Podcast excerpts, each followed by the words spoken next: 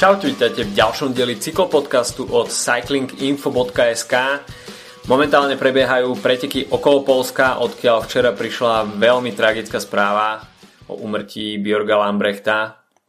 Čiže aj o tom sa dneska budeme baviť. Takisto asi majú za sebou Ride London Classic a budúci týždeň e, uvidíme takisto Tour of Utah a si nabehnú na dlažobné kocky na Bing Bang Tour a highlightom, myslím si, že tohto víkendu určite budú majstrovstvá Európy, ktoré budú netrpezlivo sledovať uh, asi všetci fanúšikovia slovenskej cyklistiky, bohužiaľ bez účasti Petra Sagana. Takže o tom všetkom dnes, od mikrofónu vás zdraví Adam a Filip. Čaute.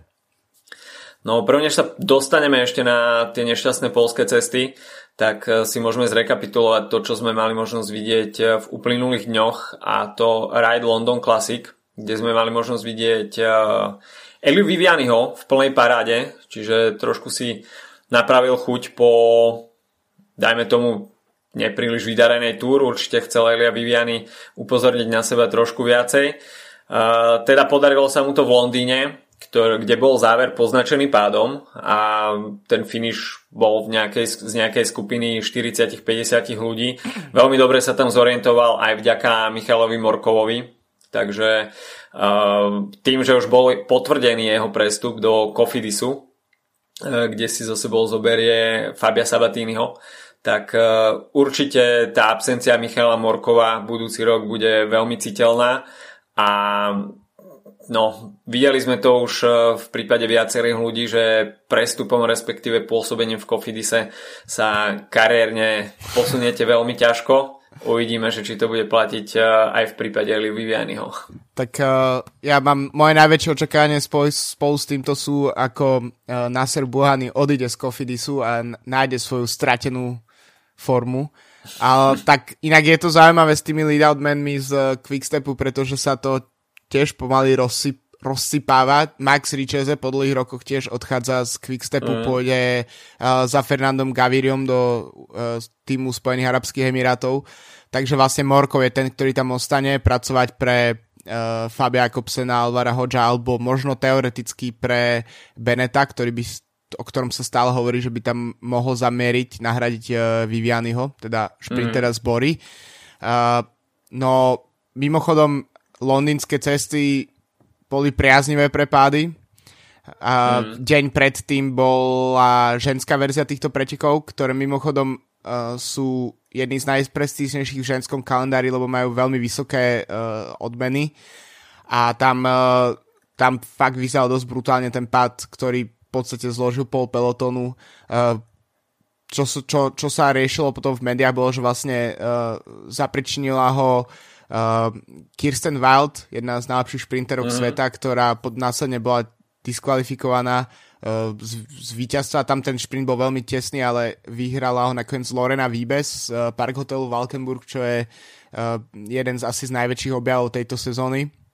Takže um, ten uh, rovný pr- uh, super rovný povrch alebo teda profil pretekov uh, je veľmi na, eh, ako to povedať, je veľmi eh, priaznivý na to, aby eh, sa tam stávali takéto veci, čo som povedal veľmi zle, pretože priaznivý asociuje niečo pozitívne a tie pády boli fakt, že dosť, dosť drsné. Každopádne Viviany si napravil chuť uh, pred, po Tour de France a pred majstrovstvami Európy a Dekunik teda valcuje a je veľmi blízko k tomu, aby prekonal to množstvo víťazstiev z minulej sezóny, ktorý bol 73. Teraz eh, k dnešnému dňu ich majú na svojom konte 54.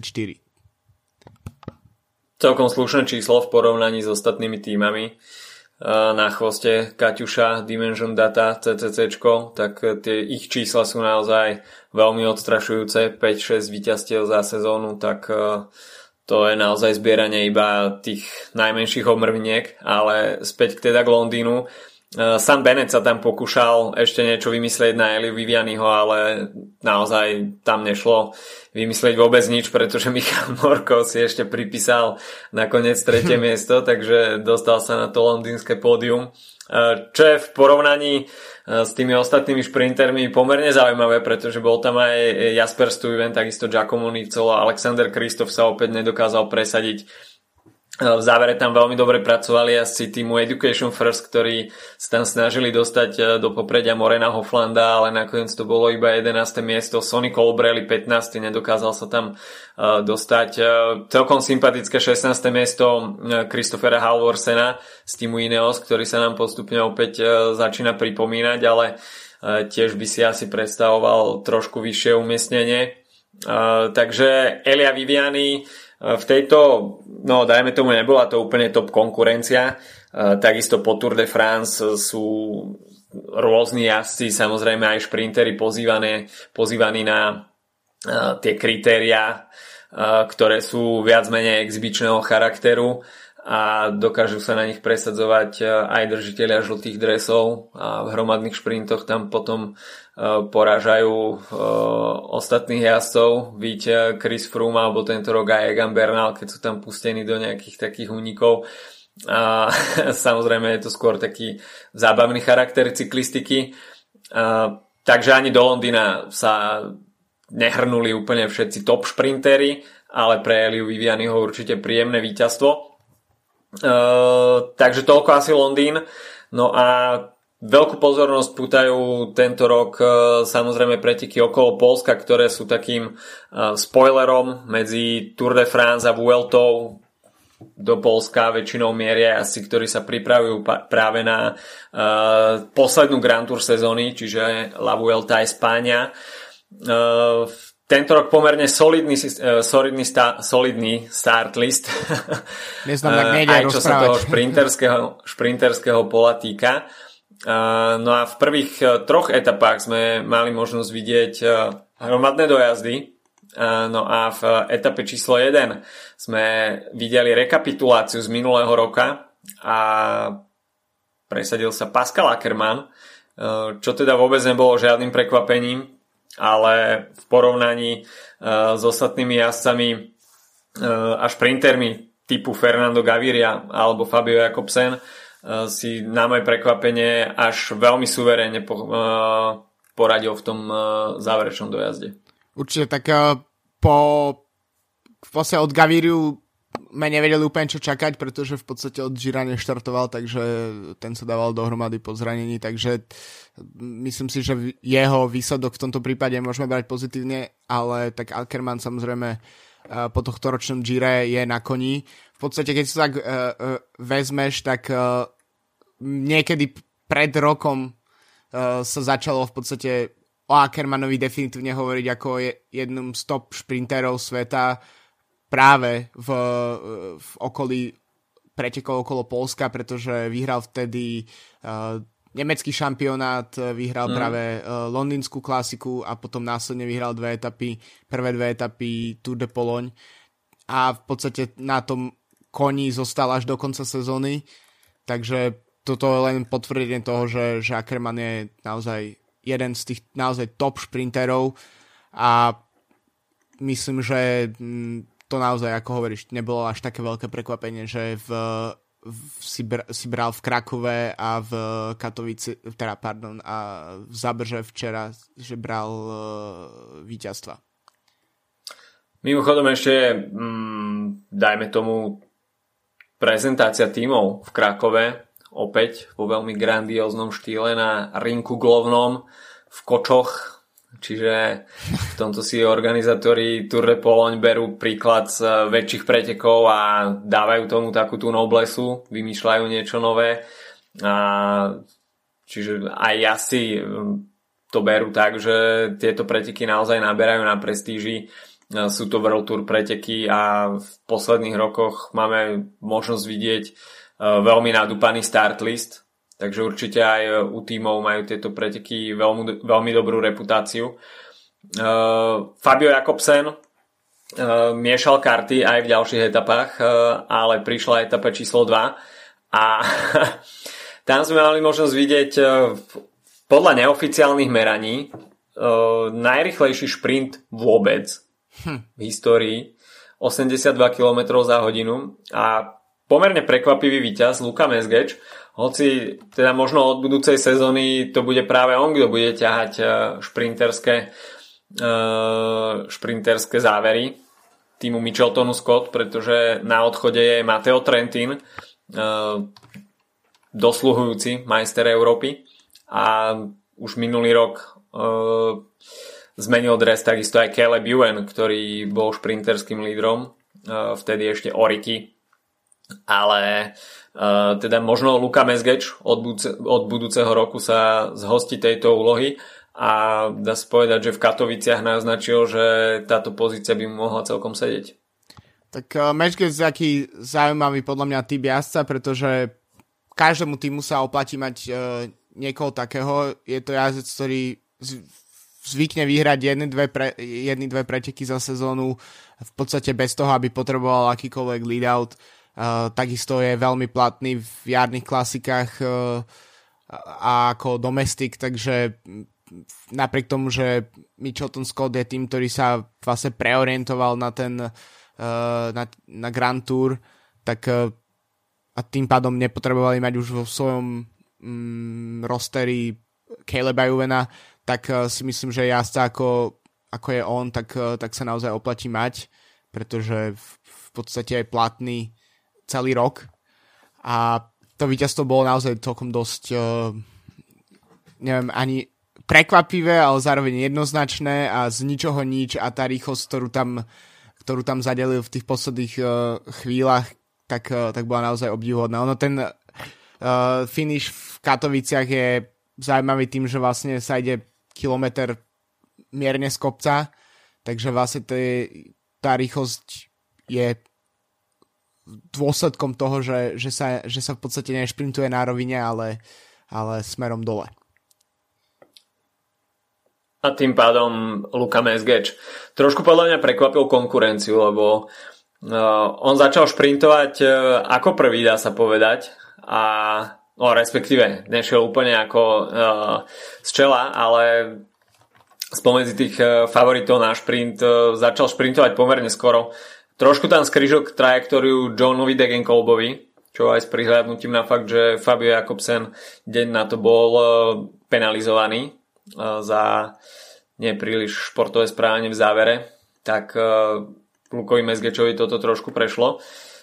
Ale Fernando Gaviria a takisto aj Pascal Ackermann tam už potom nedokázali nabrať ten top speed a Luka Mezgeč úplne s prehľadom si pripísal etapu v Katoviciach. No a mohli by sme sa dostať teda k etape číslo 3, ktorá sa zapíše čiernymi písmenami do histórie pretekov okolo Polska. Veľmi, veľmi zdrvujúca správa. Mm, naozaj ťažko hľadať nejaké slova. Ja o dva dní, respektíve zajtra idem do Polska a štvrtok, piatok je tam etapa v Zakopanom, v Koščelisku a potom v Bukovine Tatranskej. Chcel som nahrávať špeciál z Polska, ale momentálne nemám absolútne náladu tam niekoho otravovať s mikrofónom. Myslím si, že tá atmosféra tam bude dosť ponurá a takisto aj podcasty robíme pretože nás to baví a má to mať taký určitý aj zábavný charakter. Pokiaľ ste počuli nejaké špeciály z okolo Polska, tak väčšinou je to veľmi uvoľnené a momentálne sa ja pri veľmi uvoľnený necítim a takisto aj asi uh, asi nebudú príliš zhovorčiví, takže tento rok žiaden špeciál z okolo Polska a budem sa tam asi iba tak plížiť medzi tímovými autobusmi a uh, budem v úlohe pozorovateľa. No nebude to príliš, uh, príliš to, na čo som sa celý rok tešil a naozaj to umrtie Bjorga Lambrechta uh, veľmi zdrcujúca správa. Viete, no, keď si píšete uh, týždeň pred pretekmi na listoček uh, ľudí, s ktorými by ste sa chceli porozprávať a spraviť rozhovor a jednoducho ten jeden človek vám v priebehu pretekov vypadne tým, že už sa s ním nikdy neporozprávate, tak je to dosť blbé a naozaj mm, veľmi ťažká situácia, ktorú teda najmä organizátori pretekov veľmi neradi vidia a sú momentálne v takej situácii, že každý by asi chcel ísť domov a jednoducho nechať tie preteky tak, ale preteky musia pokračovať a uvidíme, že čo vôbec bude ďalej, v akej, v akej atmosfére sa to ponesie. Samozrejme, toto je, toto je veľký škrt cez rozpočet. Tak bohužiaľ je to niečo, čo musíme o čom sa musíme baviť raz za čas v, v podcaste. Stalo sa to minulý rok počas Paríž Rube. Rok predtým sme sa bavili o Michele Scarponim. Keď sa to stane tak mladému jazdcovi a ešte počas pretekov, tak je to myslím si, že o to ešte zdrvúcejšie. Špeciálne preto, že Lambrecht bol na, najmä obrovský talent, ktorý sa už tento rok v Ardenách fantasticky uh, presadil, mal tam niekoľko štvrtých miest, mm. myslím, že sme ho spomínali a bavili sme sa o ňom v, v našich podcastoch z tohto obdobia. No, myslím si, že no, ako si povedal, myslím, že si to celkom pekne zhrnul a nejak viac slov k tomu asi ťažko povedať. Preteky teda budú pokračovať. Dnešná etapa nahrávame teda v, v útorok, tak je v podstate neutralizovaná a skrátená predpokladám, že sa, ak Lotosu dal nástupy dnes do pretekov, tak si tam ich tam celý peloton pustí dopredu, aby si tak uctili pamiatku svojho jazdca. No a potom uvidíme, v, akých, v akej atmosfére budú preteky pokračovať potom od 5. etapy, ale myslím si, že ten tieň toho úmrtia sa s pretekmi nebude ťahať len počas tohto ročníka, ale aj tých ďalších. Uh, nemyslím tým teraz, uh, že by to bola nejaká ako vina organizátorov alebo vina, možno je to vina polských ciest, neviem. Každopádne stáva sa to bohužiaľ, je to šport, ktorý je kde sú ľudia v podstate nachylní na to, aby sa im stávali zranenia, trochu tu bereme už aj tak s nadhľadom, koľkokrát si jazdci počas sezóny, neviem, zlomia kľúčnú kosť a podobne. Sú čo sa v podstate v ponímaní cyklistiky zdá už ako úplná maličkosť, ale je to tiež ukážka toho, že sa veci, že, že v podstate je to veľmi blízko k tomu, aby sa vlastne stali takéto tragické uh, veci pri takmer každom väčšom páde, ktorý vidíme. Je to proste uh, sú to jazdci, ktorých chráni kúsok helmy uh, v podstate, a to je v podstate všetko. Takisto sú to preteky, ktoré sa dejú počas uh, množstva kilometrov na otvorených cestách. Je to to, čo je na cyklistike pekné, ale zároveň je to, to tie nekontrolovateľné podmienky, tak to je to, čo vlastne nám raz za čas spôsobujú tak, takúto stratu. No, Určite, no. Veľmi, veľmi tragická správa. Tie informácie boli uh, zo začiatku tiež také všelijaké.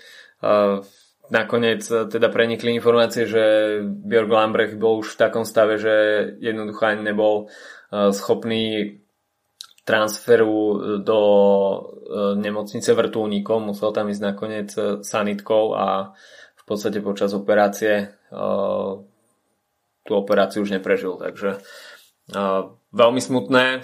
Samozrejme tú etapu poznačil dážď a takisto sa táto nehoda mala stať na mokrej ceste.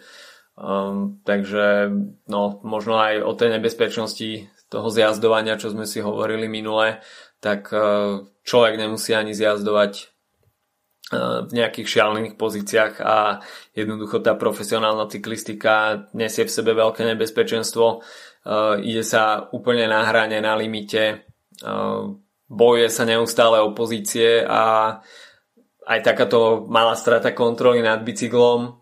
Uh, tie cesty sú aké sú, cesty lemujú rôzne veci, či už stromy alebo betonové múry, stĺpy, takže je to veľmi nebezpečné. Videli sme v posledných rokoch veľa nebezpečných pádov, prednedávnom aj Chris Froome a Tim Ineos zverejnil video k tomu pádu Chrisa Frooma na kritériu di Dauphine. A Chris Froome tam vlastne opisuje to, čo sa stalo. Takže z toho tiež trošku beháš mraz po chrbte. A jednoducho no bohužiaľ patrí to, patrí to k tomuto športu a naozaj treba si vážiť e, každý kilometr bez pádu, každé preteky, kde nevidíme nejaké takéto udalosti. Raz za často prichádza, je to veľmi smutné a obzvlášť pri naozaj človeku, akým bol Björg Lambrecht. Obrovský talent Arden. E, tento rok zažil veľmi dobrú tú ardenskú časť sezóny mal tam 5. miesto Brabantský šip, 6. miesto Amstel, štvrtý na Valonskom šipe tesne pod podium. Je to takisto víťaz Liež Baston Liež do 23 rokov. Minulý rok mal perfektné majstrovstva sveta, kde skončil strieborný. Takže naozaj obrovská strata nielen teda pre Lotto Soudal, belgickú cyklistiku, ale takisto vôbec pre svetový peloton, pretože v tých ostatných týždňoch máme možnosť vidieť, že tí mladí jaci sa čoraz viac derú dopredu, sú viditeľní. Uh, vidieť Remko Evenpol, vidieť uh, Egan Bernal a Björg Lambrecht bol takisto obrovským prísľubom uh, do tých uh, jarných klasík uh, do nadchádzajúcich sezón, bohužiaľ. Už ho na cestách neuvidíme a tá jeho veľmi krátka kariéra uh, sa skončila takouto tragickou cestou. Takže uvidíme, no preteky okolo Polska samozrejme pokračujú a tie kráľovské etapy ešte len prichádzajú, tatranské stúpania, ktoré rozhodnú o, o, o, víťaz, o víťazovi tohto etapáku. Ten start list je tam, čo sa e, GCS týka pomerne bohatý, je tam Miguel Angel López, takisto Joni Zagir zastaný Eduard Prades z Movistaru, Domenico Pocovivo, Davide Formulo, Diego Ulisi, takže silná uh, talianská zostava. Uh, takisto je tam Pierre Latour, Rafal Majka, veľká domáca nádej.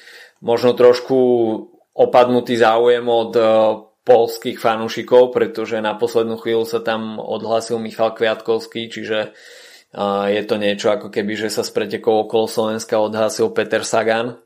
Takže, ale je tam stále Rafal Majka, takže Poliaci majú výhodu týchto dvoch jazdcov, že aj keď sa jeden odhlasí, tak uh, stále je tam veľká podpora Rafala Majku. Ale um, určite by tie preteky boli pre Poliakov atraktívnejšie, kebyže štartuje aj Michal Kviatkovský. Bobby Ungels takisto môže v Tatrach zatiaľ uh, predviesť niečo zaujímavé. V týme Ineos je tam Tao Gegenhardt, takisto je tam Simon Špilák, ktorému veľmi sedia týždňové etapáky. Takže uvidíme, no. Sám som zvedavý, že ako budú mať asi motiváciu, samozrejme tá motivácia tam je. Pre niektorých je to jeden z vrcholov sezóny, ale naozaj veľký, veľký čierny, čierny bod pre tohto ročné preteky okolo Polska a celé sa to už bude niesť v inej atmosfére, v inom duchu, ako sme si možno priali. Takže toľko preteky okolo Polska, ešte sme si zabudli zrekapitulovať San Sebastian, a keď, sme už teda, keď som už teda hovoril a načrtol tému Remka Evenpuela, tak tento mladý fenomén neprestáva prekvapovať a vo veku 19 rokoch pripísať si jednu, jeden z najťažších e, jednodňových podnikov v kalendári, tak e, fú, klobúk dole a Eddie Merckx a jeho vyhlásenia, že niekedy môže byť ešte lepší ako kanibal, tak e, naberajú, naberajú na realite. Tak som rád, že môžeme prejsť trocha k pozitívnejším správam, pretože naozaj víťazstvo Remka Evenopolu je neskutočné celkovo uh, ešte kým sa dostaneme tak pretekom, tak uh, celá situácia okolo Remka Evenopola je mimoriadne zaujímavá, pretože je to jazdec, ktorý má 19 rokov, narodený je v roku 2000, uh, takže uh, preskočil v podstate U23 kategóriu, Quickstep ho rovno podpísal minulú sezónu, myslím si, že jeho víťazstvo na majstrovstvách sveta juniorských je fakt pamätné po tom, čo spadol, musel doťahovať peloton, mal tam stratu asi dve minúty a nakoniec porazil nie, s niekoľko minútovým bankom proste zvyšok pola. Uh, je to ešte je to bývalý futbalista, ešte pred pár uh, sezónami uh, teda aktívne uh, trénoval ako futbalista, teraz uh, prešiel na bicykel a uh, ten talent je neskutočný. Túto sezónu už vyhral Uh, niekoľko pretekov uh, vyhral napríklad v, teraz na Adriatika Jonika vyhral jednu etapu, čo boli vlastne preteky v Taliansku súbežne z Tour de France. Vyhral generálku na Bel- Belgium Tour, kde takisto vyhral etapu, takže je to... IGC. IGC, no presne, tak takisto bol súčasťou výťazných tímov na uh, Hammer Series. No je to proste neskutočný, neskutočný talent a boli také hlasy, že či nie je príliš priskoro na to, aby Evenopol začal jazdiť za Quickstep, že či ho vlastne nevypália. Uh, Patrick Lefebvre sa uh, hovoril, že teda budú posiať na tie preteky takých nižších kategórií, čo v podstate s výnimkou možno Tour de Romandie a práve klasiky San Sebastian aj sa snažia naplňať doteraz. Uh, predsa len tie štarty sú v, v pretekoch, ktoré ne, nepatria úplne do, vždy do kalendáru uh, tých najvyšších World Tour pretekov, ale um, už len to, že v podstate pravidelne poráža iných jazdcov v takomto veku, um, tak, uh, tak je fantastické. Jediné, jediná obava v podstate je to, že či nedojde tam k nejakému uh, burnoutu skorému. Na druhej strane zatiaľ to vyzerá veľmi pozitívne. V podstate jedna z vecí, ktorá sa riešila takisto e, po tých miestrovstvách sveta a po prestupe bolo, že či si dokáže Evenepoel zvyknúť na to, že medzi mužmi nebude vyhrávať tak skoro. Tak nakoniec sa ukazuje, že to je úplne nebolo potrebné riešiť, pretože e, v podstate boli tam nejaké obavy ako z psychologického hľadiska, že keď minulú sezónu vyhral v juniorskej kategórii e, nejaké absurdné číslo, myslím 23 z 25 pretekov alebo nejak tak, takže či si proste zvykne na to, že bude končiť preteky v grupete a podobne, no ale naozaj pripísať si e, víťazstvo na najväčšej španielskej klasike, z, ktorá má 227 km, poraziť mm. tam jazdcov, ktorí teraz došli z Tour de France a ktorí mm, v podstate chceli ešte niečo dokazovať a ešte s takým, s takým mankom na zvyšok uh, pola, tak, uh, tak je naozaj úctyhodné. Ďalšia vec je, že uh, práve po mne nikto nerátal s tým, že keď sa tam, uh, keď tam Evenopol do, dotiahol Tom sa skunša a išli spolu v tom úniku, tak uh, práve po mne nikto z favoritov nerátal, že toto je dvojica, ktorá by mala uh, vlastne vydržať a, a prísť úspešne do cieľa, takže mm, určite tam bol nejaký uh, element podcenenia, ale potom keď už uh, sa začali mobilizovať, tak už bolo príliš neskoro a myslím, že vtedy pochopili všetci, aký Evenopol je silný a uvidíme, že či v následujúcich pretekoch uh, dostane tiež toľko možností mm, na takéto samostatné úniky. No Evenopol naozaj zatiaľ využíva to, že Peloton ho nebere príliš vážne, samozrejme je to nováčik, uh, kolujú o ňom uh, veľké reči, že jednoducho je to nástupca Merksa a teda, ale poznáme to aj z prípadov iných. Uh, Viď, dajme tomu aj máte Van Der uh, že jednoducho tá úzda mu je povolená ešte o niečo voľnejšie. A nepredstavuje až takú veľkú hrozbu. Uh, samozrejme zažil si to aj Peter Sagan zo začiatku svojej kariéry, kde na prvej Tour de France si robil v podstate čo chcel a zvyšok pelotonu nechápal, že čo sa to vôbec deje a v podstate až uh, v priebehu niekoľkých mesiacov zistili, že aha, tak pokiaľ budeme tomuto chalánovi nechávať takýto priestor, tak to bude pre nás obrovský problém. Čiže Remco Evenpoel uh, takisto určite narazí na tento problém, že nebude mu dávaný, dávaný až taký obrovský priestor. Možno využil aj to, že Enrik Mas bol stále prítomný v tej hlavnej skupine a práve jeho považovali ostatní jazdci za najväčšie nebezpečenstvo z týmu The Quickstep tak Renko Evenpool tam si dolepil Tomsa Squinsha a spolu sa vydali do úniku. No a nakoniec Remco Evenpool prejavil obrovskú výbušnosť a v podstate aj veľmi dobré zjazdárske schopnosti, pretože z posledného stúpania sa do cieľa viac menej klesalo.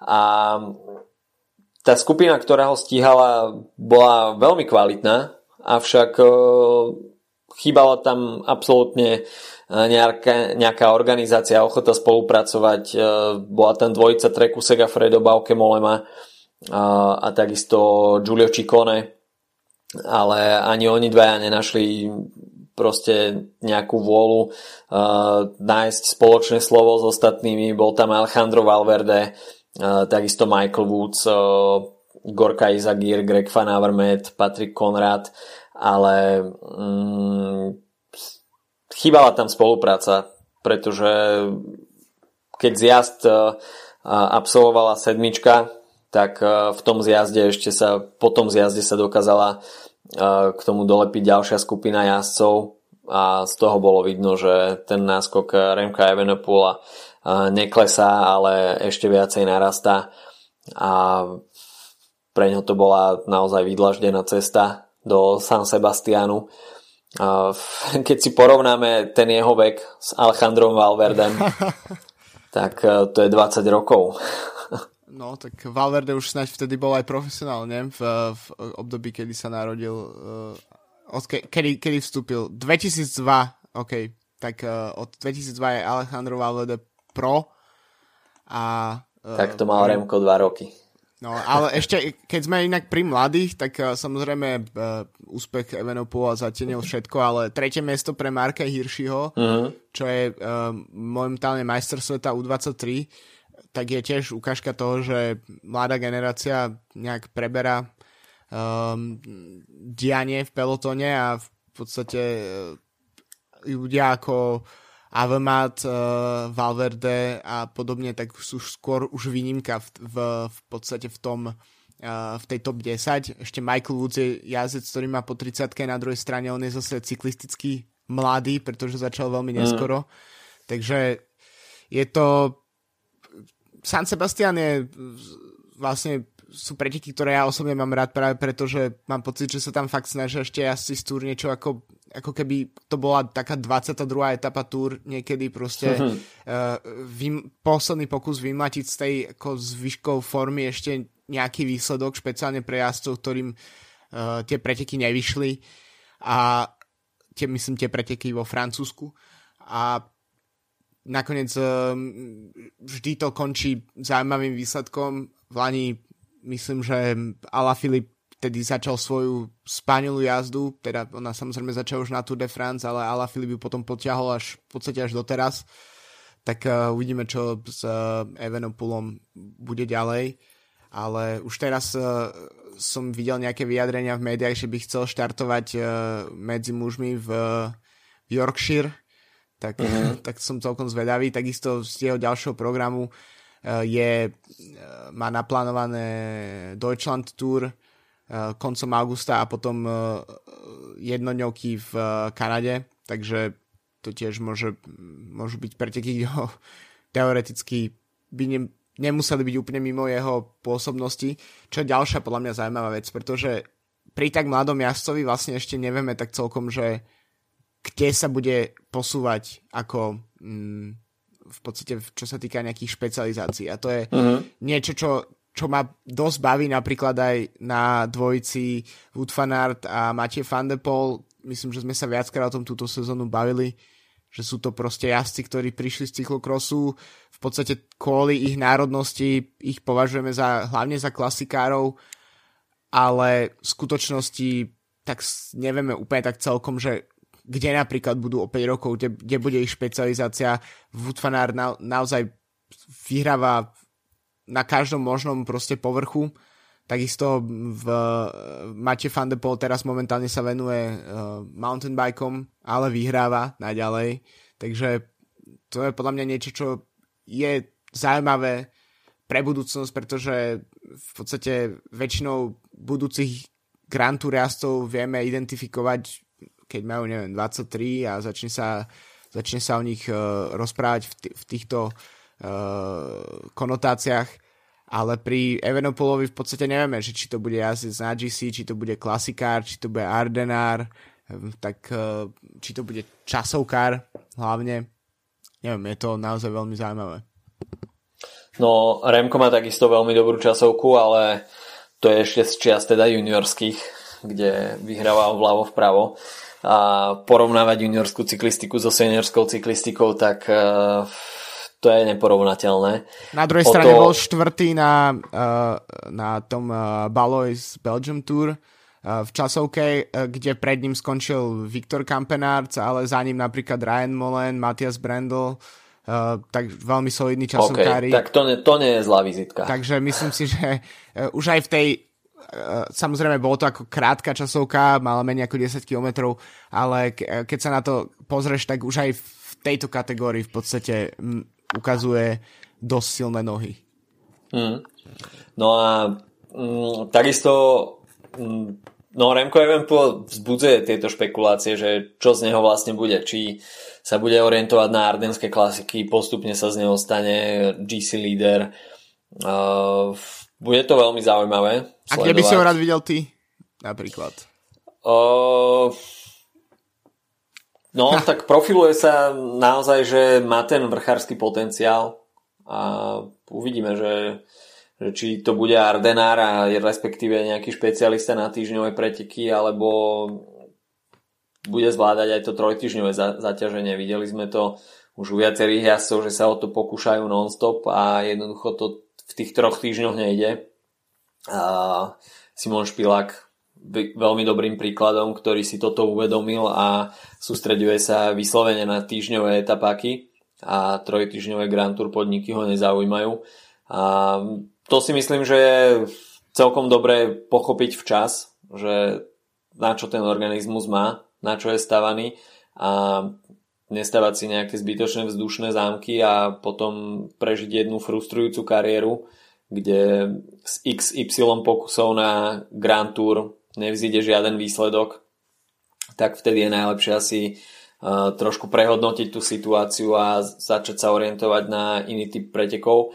Takže toto určite čaká aj Remka Evenpuela a uh, on je ešte teraz v takom rozlete a vidíme to, že jednoducho ten profesionálny pelotón ho ešte nevníma ako hrozbu číslo 1, ale myslím si, že také 2-3 roky toto môže potrvať a už začne byť veľmi prísne strážený a tam bude aj na Patrikovi Lefevrovi, až teda ešte bude v Quickstepe, aby mu trošku pomohol v tej jeho špecializácii a aby si stanovili tie ciele, ktoré budú dosiahnutelné, ale naozaj v 19 rokoch po, ja neviem, troch rokoch strávených na bicykli, pretože ešte predtým bol kapitánom mládežníckých výberov Anderlechtu Brusel. a, tak a, v podstate z futbalového ihriska si to postupne sekol na, a, na bicykel a tak sa mi zdá, že jeho nejak futbal prestal naplňať a bicykel bol pre neho taká jasná voľba, pretože aj počas tých jeho mládežníckých rokoch na futbalovom ihrisku si, bicykel, si bicyklom spestroval, dajme tomu nejaké chvíle mimo sezóny alebo počas nejakých dní regenerácie, tak uh, siahol po bicykli a veľmi rýchlo asi pochopil, že toto by mohlo byť to, či, kde by mohol presadiť, čo sa tých športových odvetví týka. Tak to ako ty... bude toto veľmi zaujímavé a myslím si, že toto bude ešte, ešte zaujímavejšie sledovať ako Volta van Arta a Mateo van der Poola, pretože OK, z cyklokrosára asi ťažko spravíš Grand Tour lídra, ale pri Remkovi Evenpuelovi si myslím, že ani toto nie je vylúčené. A vidíme, že Egan Bernal v 22 rokoch je schopný vyhrať Tour de France a Remko v 19 rokoch je schopný vyhrávať, dajme tomu, klasiky ako San Sebastian. A toto môže byť ešte, ešte veľký príbeh. To určite, tak uh, mňa by celkom bavilo, ak by sa, ak by sa v podstate možno vyvinul do takého jazda, ako je uh, Julian Alaphilippe, mm. čiže mm, v podstate nechcem nejak vyslovene dávať dole Grand Tour jazdcov, ale v podstate veľmi málo z nich, uh, tým, že ja vyhrať Grand Tour je mimoriadne náročné a potrebujú proste zo všetkého niečo, tak uh, sú to jazdci, ktorí nie sú až tak, neviem, zábavní na, na pozeranie sa, ne, neanimujú až tak tie preteky, skôr jazdia, jazdia konzervatívne, viť uh, frum a podobne, čím ich nechcem samozrejme dávať dole ani náhodou, ale práve jazdci ako Julian Alaphilippe dokážu animovať preteky a myslím, že ak by sa Remko vybral touto cestou, tak uh, určite by sme Uh, určite by sme to nemuseli lutovať. Mimochodom ešte uh, na sekundu, teraz pred uh, pár minútami vydal Lotus dal vyhlásenie, že dnes bude štartovať uh, v tej neutralizovanej etape na Tour de Pologne, čiže uh, bývalý tým uh, teda tým Bjorga Lamprechta teda bude štartovať a predpokladám, že Peloton im dovolí si jeho pamiatku uctiť uh, čo najkrajšie v dnešnej etape. To je super správa. A ešte až sa vrátime k Remkovi, tak uh, a jedno, k tým GC lídrom, o ktorých si hovoril, že, že neprinášajú až takú dynamiku uh, z toho diváckého hľadiska, tak uh, myslím si, že toto veľmi dobre zhrnul uh, Johan Brunil, počas podcastov Tour de France, tak povedal, že jednotliví GC lídry štartujú s kalkulačkou vo, vo, svojom, vo svojom brecku a Julian Alaphilippe takúto kalkulačku nemá. A, a tak, takže... ak, ak, ak kto by o tom vedel viac ako Brunil, ktorý roky manažoval jedného z najviac kalkulačkových jazdcov uh, v pelotone. Takže toto bolo naozaj, myslím si, že celkom dobré zhrnutie od eh, Johana Brunila. A Remco Evenpuel má v sebe ešte takú tú živočišnosť a myslím si, že tak, aj taká tá mladická dravosť, kde uh, jednoducho človek chce dosiahnuť eh, toho čo najviac, tie, tie síly sú tam a nie je tam taká tá vypočítavosť, že OK, mám teraz náskok 30 sekúnd a pozriem sa na wattmeter, koľko, uh, aké vaty budem musieť držať, aby som udržal tento náskok a jednoducho kalkulovať to všetko, tak uh, to si myslím, že Remkovi Evenpuelovi zatiaľ úplne cudzie a on si stále ešte užíva to, že wow, je to veľký skok z juniorskej cyklistiky rovno do elit, začínam vyhrávať preteky a on sa teraz môže zviesť na tej vlne.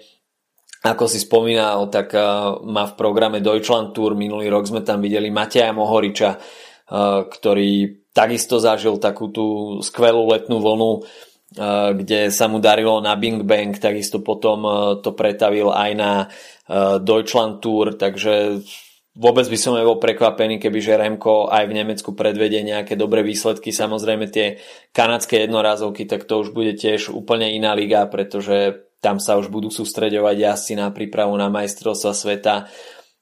Aj dajme tomu s Petrom Saganom, ktorému sa v Kanade veľmi dobre, veľmi dlhé roky darí. Tak tam už bude tá konkurencia trošku iná. Ten San Sebastian je špecifický. Jazdci z Tour de France tam ešte zavítajú a snažia sa niečo schytiť z tej vlny. Ale mali sme možnosť vidieť, že nie každému to sadlo a v podstate aj Egan Bernal, dajme tomu Ilnur Zakarin, David Godu, Adam Yates, Mikel Landa, tak tam boli dropnutí a, ale boli tam aj čerství asi. Takže zase nemožno to pripisovať iba tomu, že Remco Evenpoel vyhral preteky jazdcami, ktorí boli unavení po Tour de France. To vôbec nie. Ale je to, je to skvelý impuls pre, e, pre cyklistiku, že takíto mladí jazdci sa naozaj dostávajú k slovu čoraz viac a bude zaujímavé sledovať ich vývoj. Remco Evenpuel môže ešte v následujúcich rokoch e, spôsobiť celkom dobré zemetrasenie.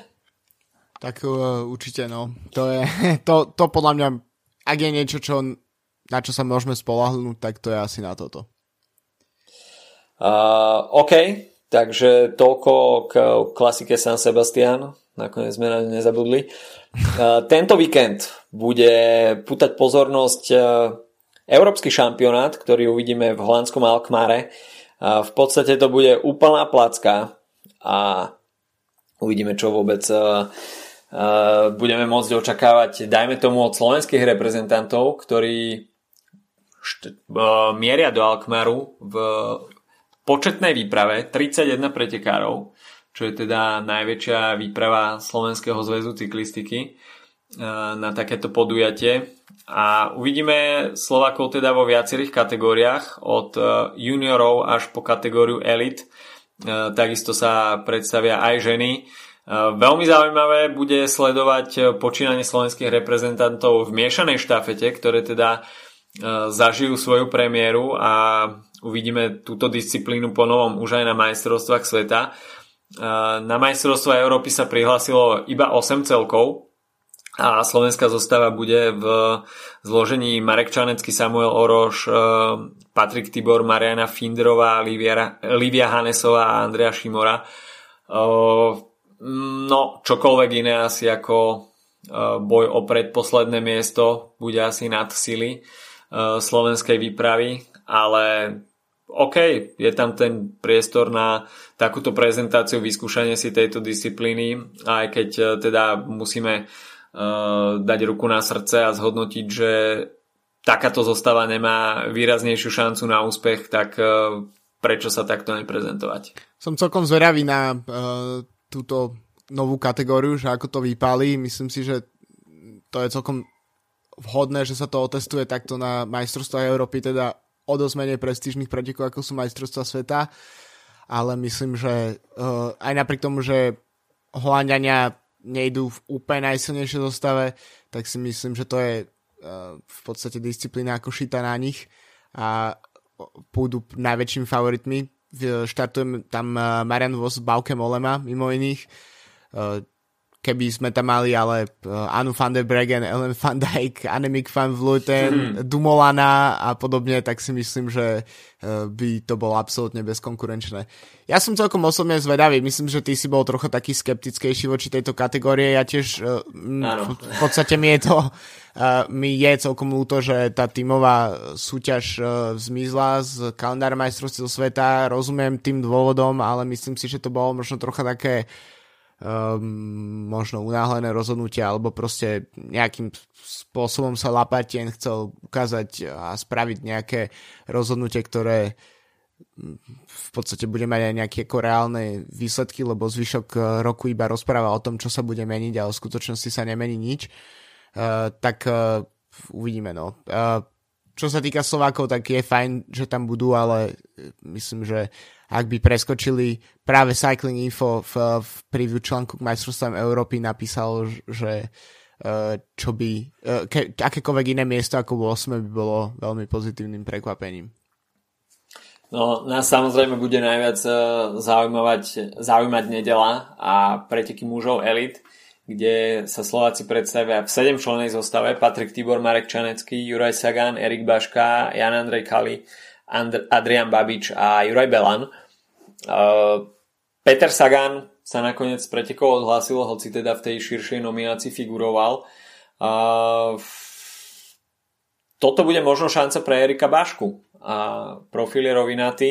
Uh, Erik Baška, hoci teda nedostáva veľa individuálnych príležitostí na osobný výsledok, tak toto by mohla byť jeho šanca spraviť konečne trošku lepší individuálny výsledok, ale bude to mať veľmi ťažké, pretože podľa toho predbežného startlistu tam štartuje naozaj veľmi veľa šprinterov. Elia Viviani, Dylan Chronewegen, takisto tam bol aj Fabio Jakobsen, Alexander Kristof. Pascal Ackermann. Pascal Ackermann. Tak no myslím si, že práve zostaví v podstate Talianskou a mimoriadne silnú zostavu s Vivianim, a s Trentinom, ktorý je obhajca titulu, ale takisto s veľmi silným tímom, ktorý môže podporovať. Potom ďalší silný tým, tak to je práve Holandsko s Dionom Kronewegenom a Fabiom Jakobsenom, ako si spomínal, tak to budú podľa mňa dva týmy, ktoré budú musieť kontrolovať tie preteky. Myslím si, že ak by sa uh, ak by Paška skončil top 10, tak je to super úspech podľa mňa v mm. takejto konkurencii, pretože predsa len uh, tých šprinterských príležitostí má naozaj ma- máličko, je, ale zároveň je to jazdec, ktorý celkom zaujímavé v kontexte slovenskej cyklistiky už majstrom Európy bol a to teda v tom poslednom roku predtým, uh, ako sa odčartovali vlastne preteky Elite, uh, takže bol tým posledným U23 majstrom pred tým, ako sa spustil tento projekt. Mm. Takže uh, nemyslím si, že je reálne pomýšľať na medailu, ale teoreticky môže sa stať čeličo. Uh, minuloročné preteky boli veľmi zaujímavé v Glasgowe, keď tam podstúpila, podstúpila absolútne väčšina pola, hmm. tak uh, ak nás prekvapí v Holandsku nejaké počasie, uh, tak tam môže podľa mňa dojsť k nejakým, uh, nejakým celkom zaujímavým uh, manévrom, ktoré by mohli roztrhať pole. Aj napriek tomu, že sa bude finišovať samozrejme šprintom, tak nemyslím si, že pri týchto medzinárodných pretekoch, kde tie týmy nie sú až tak zohraté, tak tak dochádza až k takému jednoznačnému kontrolovaniu priebehu, ako keby sme mali takú uh, plackovitú etapu v rámci napríklad Grand Tour, no tak je jasné, že jak to dopadne a je veľmi málo pravdepodobné, že sa tam stane s výnimkou toho, že niekto z Movistaru stratí 3 minúty na bočných vetroch, ale mm. uh, inak uh, v podstate myslím si, že staviť si na niekoho z dvojice Viviany Groenewegen je a Ackerman, keď tam prídem do trojice, tak si myslím, že je dosť uh, stávka na istotu. OK, asi áno. Pozriem počasie 20 stupňov. OK, bez tak dažďa. Takže, ideálne podmienky. takže Glasgow sa asi nezopakuje. Škoda, škoda. Ale čokoľvek iné ako hromadný šprint by bolo asi naozaj veľkým prekvapením. Uh, v, Gla- v Glasgow už, už začínam osprostievať v Alkmare štartujú aj ženy elit a tam bude najväčším železkom v ohni dvojca Alžbeta Bačiková a Teresa Medvedová. V prípade hromadného šprintu asi Alžbeta Bačiková by mohla spraviť nejaký lepší výsledok. Ale takisto aj v tej ženskej časti je obrovská konkurencia. A v hre je teda ten európsky dres, ktorý Mateo Trentin odovzdá nejakému nástupcovi, až ho teda neobhají. A Uvidíme, že kto si ho oblečie. Keď sme pri európskych šampionátoch, tak Mate van der Poel vyhral v ostatných dňoch európsky šampionát v MTBčkách v Brne. Takže ďalší z týchto cenných dresov na, na konte Mateo van der Poola. V Alkmare však pravdepodobne štartovať nebude a takisto nebude štartovať ani na majstrovstvách sveta, v horských bicykloch a všetku svoju pozornosť momentálne sústredí na majstrovstva sveta v cestnej cyklistike v Yorkshire. Takže uh, biely dres s hviezdičkami je v hre uh, už túto nedelu v Alkmare, tak sa mi zdá, že prenos vysiela aj z RTVS. Takže, Mal, boli medzi vysielateľmi, takže asi, asi to takže, tak slovenskí fanúšikovia si budú môcť pozrieť priamy prenos aj teda za hojnej účasti slovenských reprezentantov. No toľko majstrovstva Európy Galkmaru, no a ešte v krátkosti uh, echo ohľadom pretekov, ktoré budeme vidieť budúci týždeň. Bing Bang Tour, uh, 45. ročník, predošlý názov Eneco Tour. Uh, minulý rok sme mali možnosť vidieť veľmi zaujímavú edíciu, kde Matej Mohorič si pripísal celkové víťazstvo tento rok 7 etap a pozornosť sa bude pozornosť budeme smerovať hlavne teda k záverečnej 7. etape, ktorá bude mať ten Rizzo klasikársky charakter a záver uvidíme v Gerardsbergene čo sa toho profilu týka záverečnej etapy, tak uvidíme tam viacero stúpaní, ktoré poznáme z jarných klasík, Valkenberg, ten Bose je tam, trikrát uvidíme jasov v akcii na Bosbergu, takisto dvakrát pôjdu cez Kapelmúr, takže bude to veľmi fotogenická etapa a trošku také pripomenutie si uprostred leta klasikárskej jar. no tak áno, to sú preteky, ktoré v podstate využívajú tie isté cesty, ktoré jarné klasiky. Myslím, že sú to preteky, ktoré ja osobne mám každý rok z nejakého dôvodu dosť mimo svojho radaru, teda registrujem, že sa dejú, občas ich aj pozriem, ale uh, tak nejak ako po Tour de France uh, keď, a po preteku Polska, keď sa tak nejak ako pripravujem na Vueltu uh, psychicky, tak, uh, tak tieto breteky mi každý rok absolútne vypadnú, takže ja veľ, veľmi ako Enekotur nemám čo povedať, ale možno tento rok sa to zmení a, a budem mať viac času sa po práci pozerať každý deň na, uh, na belgické cesty. Takisto od budúceho útorka uh, Vuelta Burgos, čiže 5-dňový etapak v Španielsku, ktorý minulý rok vyhral Ivan Ramiro Sosa, dnes už teda jazdec týmu Ineos. Takisto budúci týždeň, pre nás trošku asi v horších vysielacích časoch, Tour of Utah, 15. ročník e, tohto amerického etapáku a uvidíme teda 7 súťažných dní. Ten start list nie je nejako úplne nadúpaný, v podstate z tých World Tour tímov uh, sa angažujú iba americké týmy Education First a Trek Segafredo, ale najmä teda Education First e, posiela na Tour of Utah tým, ktorý by mal mať asi iba tie najvyššie ambície. Uh, tak sú to pre nich domáce preteky. V podstate tých amerických etapakov nezostalo až tak veľa v kalendári.